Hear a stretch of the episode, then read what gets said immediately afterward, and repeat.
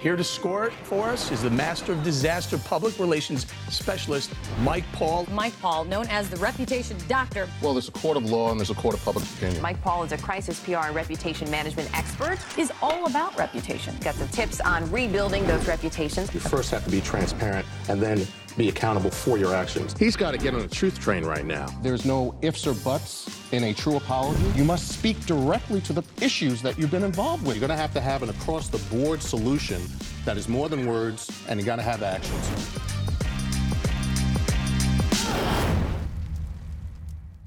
Let's do this. Welcome to Reputations in Crisis with Mike Paul, the Rep Doc. And our guest today is Dr. Lawrence Kobilinsky. He's a top forensic scientist, world renowned, in fact. He is also a professor at John Jay School of Criminal Justice in Manhattan, in New York City. And he is a news commentator regarding top crimes that deal with forensics. And we first met many years ago when we were both talking heads on Court TV. Dr. Kobilinsky, welcome to the program. Thank you very much, Mike. It's great to be here with you. It's always great to be with you. But unfortunately, we have another case that is pretty sad. Uh, the death of a young lady in her early 20s by the name of Gabby Petito. And involved, or at least a person of interest in the case who has not formally been charged yet to date, is her fiance, who is on the run by the name of Brian Laundrie. We recently had Gabby's funeral. Gabrielle Petito's life was honored in a public memorial service on September 26th. Her family, close friends, and hundreds of mourners gathered in Holbrook, New York to pay their respects to Gabby in a funeral that was live streamed. Several of Gabby's family members and close friends delivered moving speeches during the service, including her dad, Joseph Petito, who shared words of remembrance in honor of his daughter. Joseph said in his eulogy, Gabby is the most amazing person I've ever met. I'm asking that you guys be inspired by the way she treated people. All people. She genuinely loved people. He went on to share, quote, When you leave here today, be inspired by what she brought to the table. I couldn't be more proud as a father. Gabby's dad also encouraged people to live their lives to the fullest while they have the time. In lieu of flowers, the Petito family is asking for donations to a foundation that they plan to launch in her name. Gabby was found dead last weekend in the Bridger Teton National Forest of Wyoming after going missing on a cross country road trip with her fiance, Brian Laundrie. Gabby and Brian had documented their adventures on both YouTube and Instagram. And according to NBC News, Gabby's own social media accounts, as well as communications with her family, revealed that she and Brian had traveled through Utah, Colorado, and Kansas before ending up in Wyoming. However, when Brian returned to the Florida home that they both shared with his parents on September 1st, Gabby was not with him. Her family officially reported her missing 10 days later and revealed that they had lost contact with her in late August. Police later identified Brian as a person of interest in the case, but have not named him a suspect in Gabby's death. More recently, a federal grand jury indicted him for unauthorized use of a debit card after Gabby died. A federal warrant for Brian's arrest has been issued. Her parents are speaking this week as well. But let's start from the first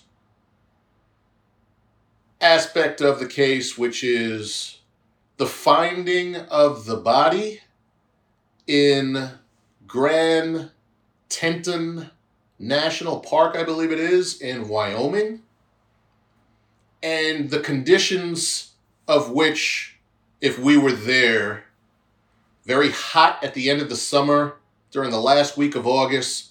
Walk us through it a little bit from a forensic perspective, Dr. Kobilinsky, as to what those medical examiners and others saw when they finally saw a body. Well, Mike, first of all, uh, the terrain is, is very rugged, uh, hilly, mountainous, uh, and the temperature can go not only into the 80s, but at times into the 90s. So, uh, and, and there's humidity and, and moisture in the air. So, we're talking about uh, an environmental issue here.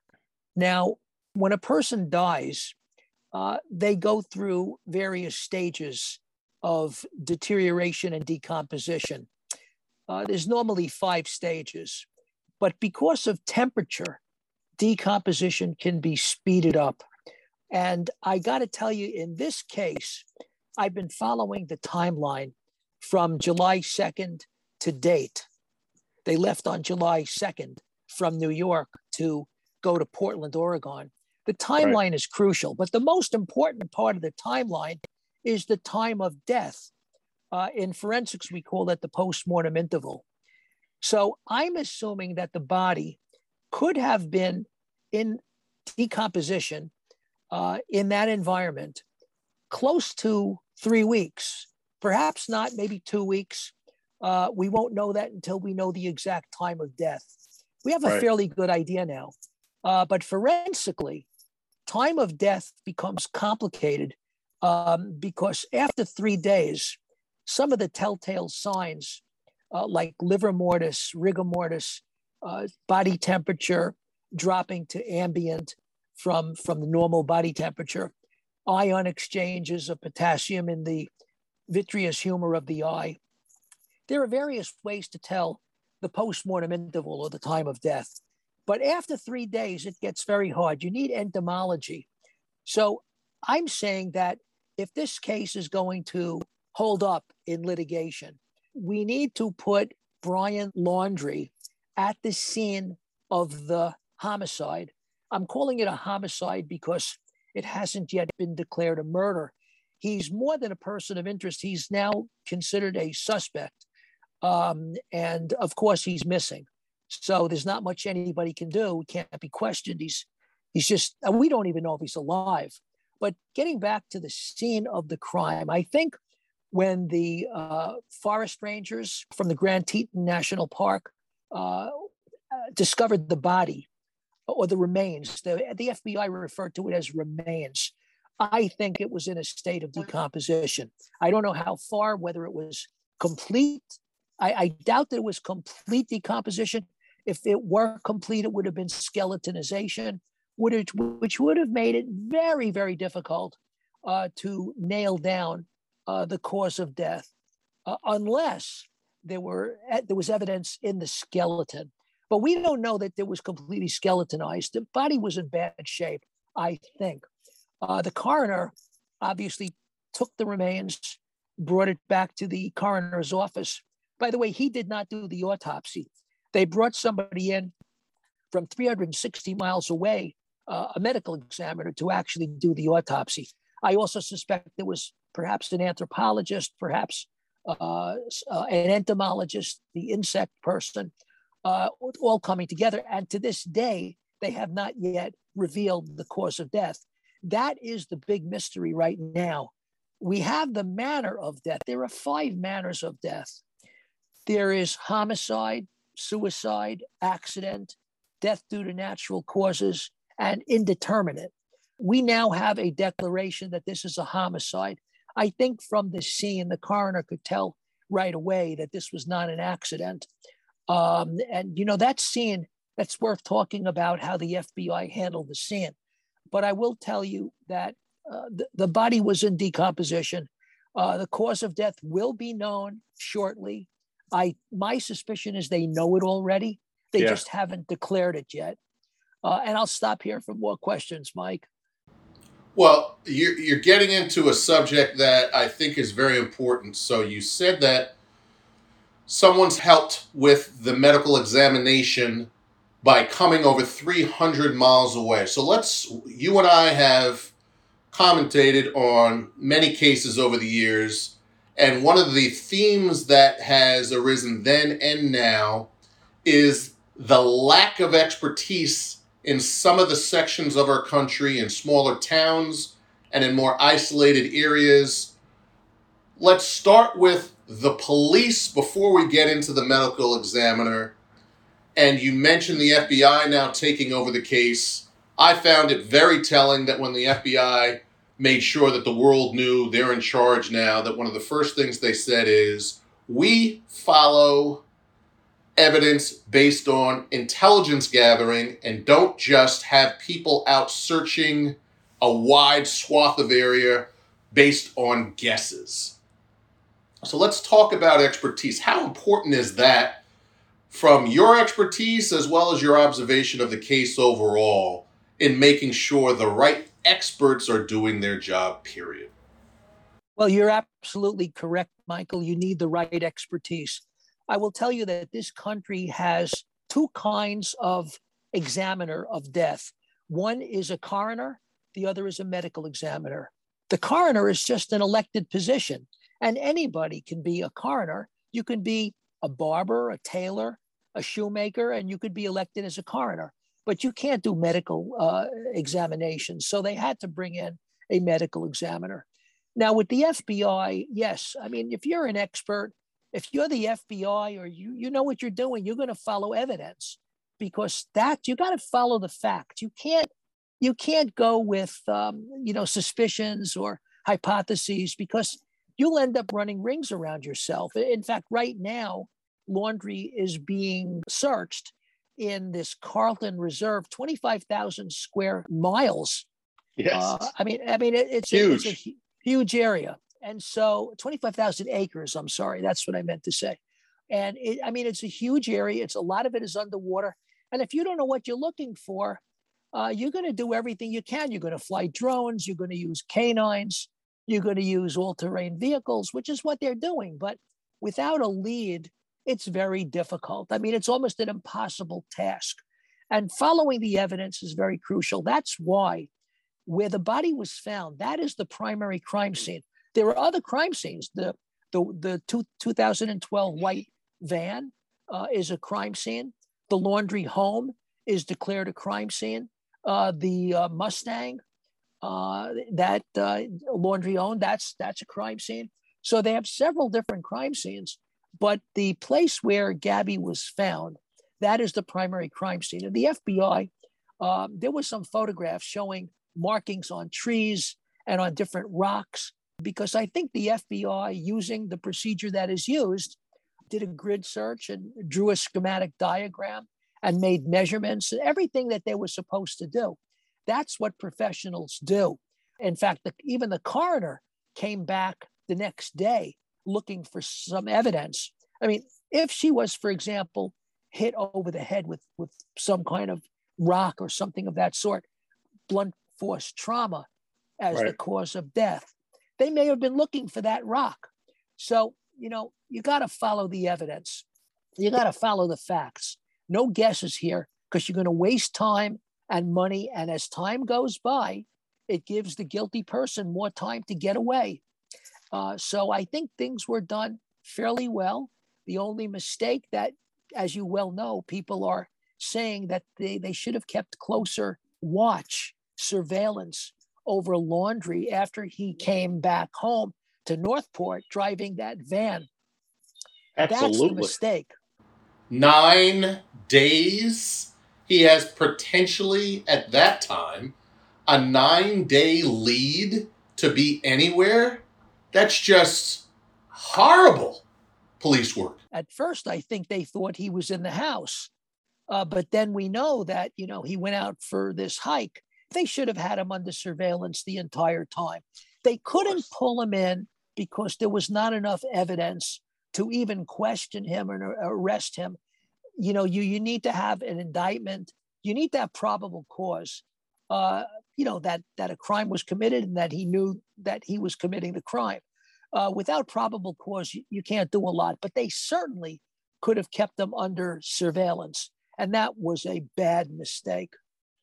One of the things that has changed, especially over the last 10 years or so, or more, is the use of and the power of technology in an average citizen to give information to law enforcement. One of the reasons I believe this week that Gabby's parents are speaking out in this press conference, for example, is they're saying that if the public can help us, let's allow them to do so. And it's not just a phone call to a hotline, it could be their own personal smartphone that has information, a spotting, perhaps, of Brian Laundrie out in public. And one of the things that just happened yesterday is that they're saying that perhaps he has been seen along the Appalachian Trail as we have others who are looking for him in a swamp down in Florida.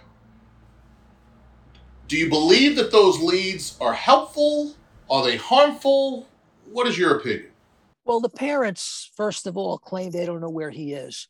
They informed the police that he left the house without his wallet and without his cell phone, uh, which is telling. I mean, you know, people are so dependent on cell phones and communication. My thinking is he's got burner phones uh, for communication, so they he can't be traced. He's not stupid. He's an outdoorsman. This is a guy that goes hiking in areas that normal people wouldn't survive. So he knows what he's doing. He could be on the Appalachian Trail. There are a lot of people that think that he had this long lead time to get away and that he may even be in Mexico. I, I don't know. It's really hard to say. He may be in the Carlton Reserve at this point. He may be dead for all we know, although some people think he's too much of a coward to have committed suicide. But anything is possible at this point because this gap in time, lack of surveillance, and just because the Mustang uh, was found at that uh, Carlton Reserve doesn't mean he's there. It could right. just be a decoy, a misleading thing that was planted there deliberately to throw the police off. Uh, well, you know, you've got a lot of people looking for him. He's very recognizable at this point. He's been in all the media, and it's really hard to believe that he's going to go unseen by somebody uh, unless he's dead, unless he's still in the reserve. Um, because if he is, if he is dead, it's going to be very difficult to find him until the body comes up. Maybe if he's in the water, he might float up at the bloating stage. I, I don't know. It's really a hard call. We may never see him again. I mean, some people disappear and they know what they're doing. Um, so I don't know the answer to that question. Um, I'm as curious as everybody else as to where Brian Laundrie is. Well, one of the things that we do know, though, that is if he is alive, he has to eat, he has to stay somewhere, and there's a chance that he might run out of money or a resource to get food, shelter, the things that he needs to continue to survive. We know that he used Gabby's debit card inappropriately, which is the reason why the the feds are going after him in the first place as an excuse to interview him to seek to find more. And at that point, he took approximately a thousand dollars off of that debit card um, in late August, the last day of August, I believe, and the first day of September. Uh, he used the debit card. Then we have a hitchhiker who's giving us some information that he was offering $200 at that point. So maybe he has enough money for several weeks or several months still. Uh, but we do know that law enforcement is pretty good at tracking those types of things, especially if money is involved and he has to come out at some point to get water or food or shelter of some kind. That's a very, very good point, Michael. I will tell you this he rated more than the debit card uh, this was a capital city bank uh, credit card, but he also raided two of Gabby's uh, bank, bank accounts. I really don't know how much money he has, but with cash, cash is hard to track. Yeah, credit cards can be tracked, phones, cell phones can be tracked, not burner phones. But uh, he's, like I said, he's an outdoorsman. He's, when it comes to running around escaping and evading uh, police. I think he knows what he's doing. He's been successful so far. If he's alive, uh, you know, his whole mission is to escape uh, and get as far away as he can. Uh, and he does have some money. Uh, you know, it depends how much money he needs to survive for how long. You're right. Eventually, he'll get caught that way. But um, I, I don't know. I don't know how long it's going to take to, to really track him down. I think you hit it on the head when you said some citizen is going to recognize him and call it into the FBI, uh, and that may lead to his arrest. It is very rare for a situation like this to have a run in days before with law enforcement. They were stopped.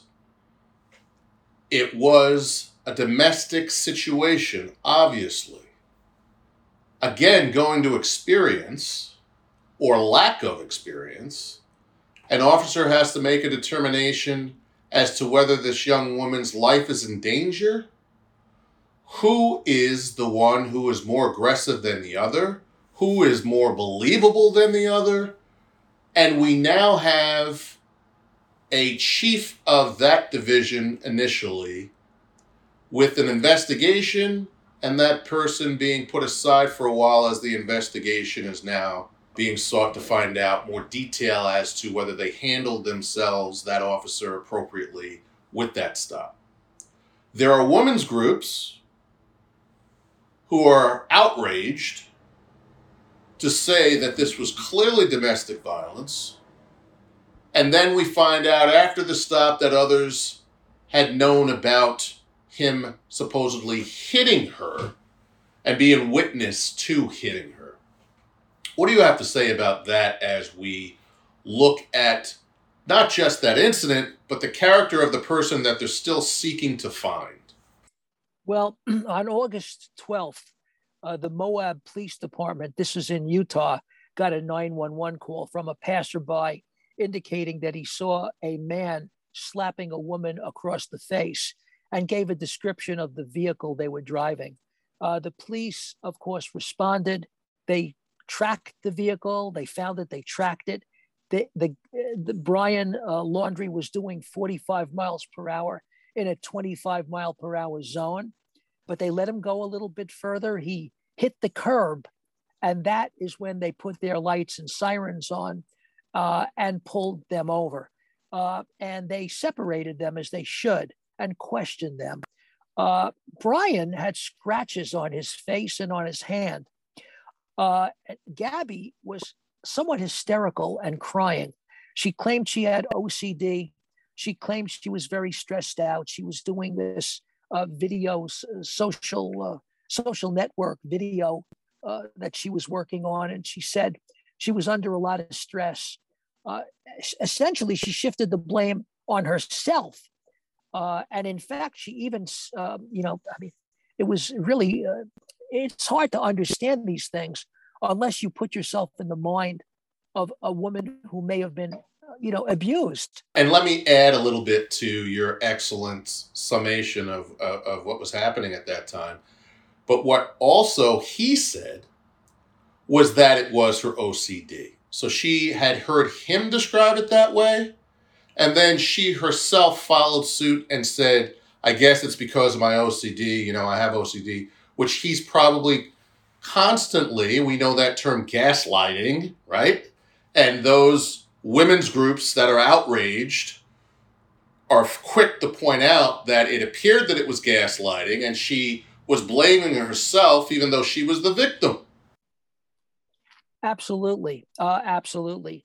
Um, it was pretty clear that this was a very difficult eh, experience that they were having. Look, they're young kids. They'd been engaged for a, a year and a couple of months. They were on this trip, very close together, uh, under stressful times. And, you know, things happen. But I think the question whether the police did the right thing, what they ended up doing is separating them. They gave the van to Gabby to drive and they had him stay at a motel that night. So they separated them. It's really not clear. I mean, we're looking with hindsight and saying, wow, the police should have really arrested him or done something uh, because he was abusing her. Eh, you know, it's easy to say this with hindsight, but, you know, eh, something else could have happened. They could have gotten back together again and they could have been just fine and gone on on their trip of sightseeing on to Oregon. So I don't know really whether I could, I would say the police were at fault. It wasn't just the Moab police. There was another uh, group of police that came to the scene, uh, and there was a female officer that really felt that he was abusing her, that he was the aggressor. But of course, the Moab police felt she was the aggressor. Um, and uh, you know, now we know that was not not true. She was not the aggressor. Uh, she was responding to this stressful situation of domestic abuse. Um, but police work is not easy, not easy at all. It resulted no. in somebody's loss, somebody's death. What's next? What do you see happening in the coming days and perhaps weeks in this case? Well, what I'm most interested right now is in the medical examiner or coroner de- declaring the cause of death. I think that is crucial. And I think we have to key in on the time of death. We have to have a timeline and associate Brian Laundrie with the murder. I'm going to call it a murder now, because if you have the cause of death and it turns out that this homicide is actually a murder and it's going to be litigated as such, you need to have all your your I's dotted and your T's crossed. So we need the, all of these. The timeline ha- is crucial, uh, and then we have to find Brian Laundrie because if we don't find him, uh, you can't litigate a, a, trial. You can't go to trial, um, and if he's deceased, that's the end of the case. So there's a lot that's ahead of us that we are waiting for. Um, but the cause of death is the next step. So, for those who don't understand the details that you were just discussing, um, why is the cause of death such a big deal? And let's say, God forbid, we don't find Brian Laundrie alive. How does that change? We know she's dead, unfortunately. Uh, fill in some of the details as to why it's so important um, and why does even his death stop a trial from happening? Well, you know, you can have a homicide, which this is a homicide, uh, and it doesn't necessarily end up in a murder charge.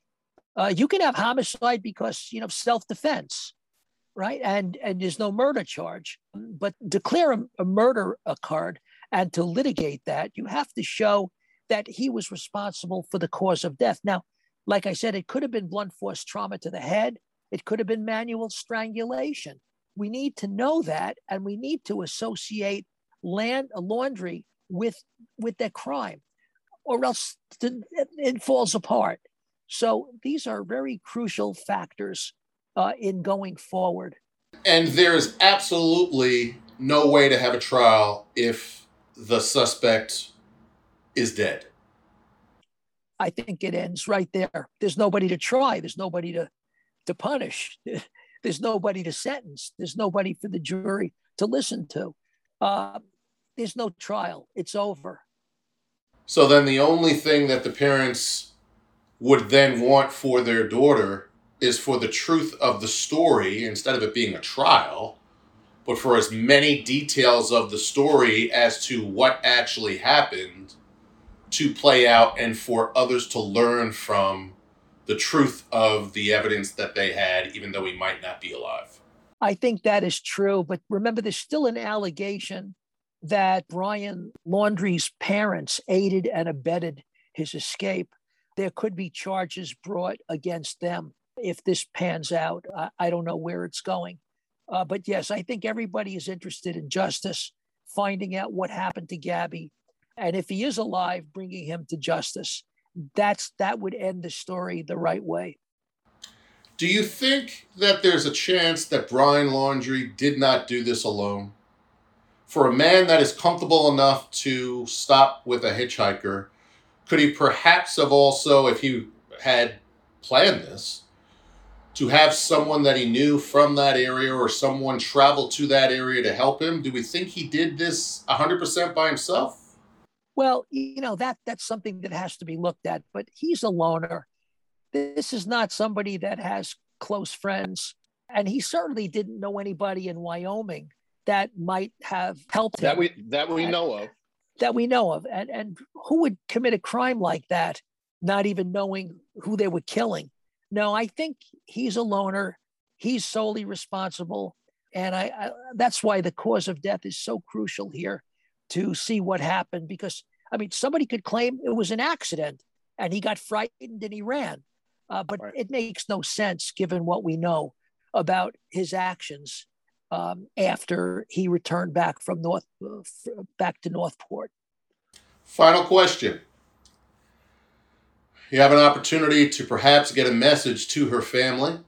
If you're speaking to her family now through this episode, and they're seeking to ask you a question or seeking tips from a forensic perspective in how to best handle finding out more information about the death of their daughter, what advice would you be giving the parents if they're listening now? Well, I mean, this is just an incredible tragedy and ter- unbelievable. A young 22 year old, vibrant young woman taken away so soon. Uh, I mean, it's just a horrible situation. But I would tell her to have faith in the FBI. This is an organization, they know what they're doing. They will be transparent to the family once the legal stuff is finished. Um, they will know exactly what happened, when it happened, how it happened. They will be briefed on everything. So they have to be patient. Justice will be served. We all hope. Thank you so much, Dr. Kobilinsky. I really appreciate you taking the time. I know that your voice isn't 100%. And you're such a trooper. You uh, still allowed us to have our interview today. So thank you very much. I, re- I greatly appreciate it. Thank you. It was a pleasure being with you.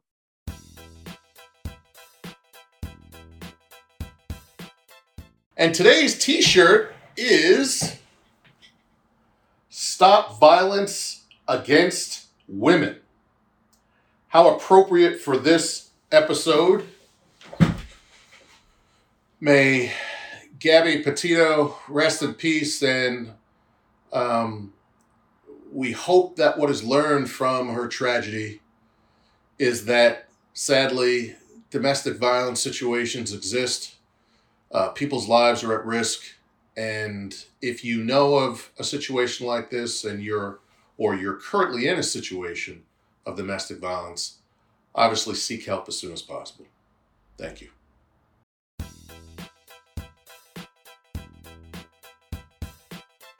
This case the Gabby Petito death, I believe soon to be labeled murder, is just tragic.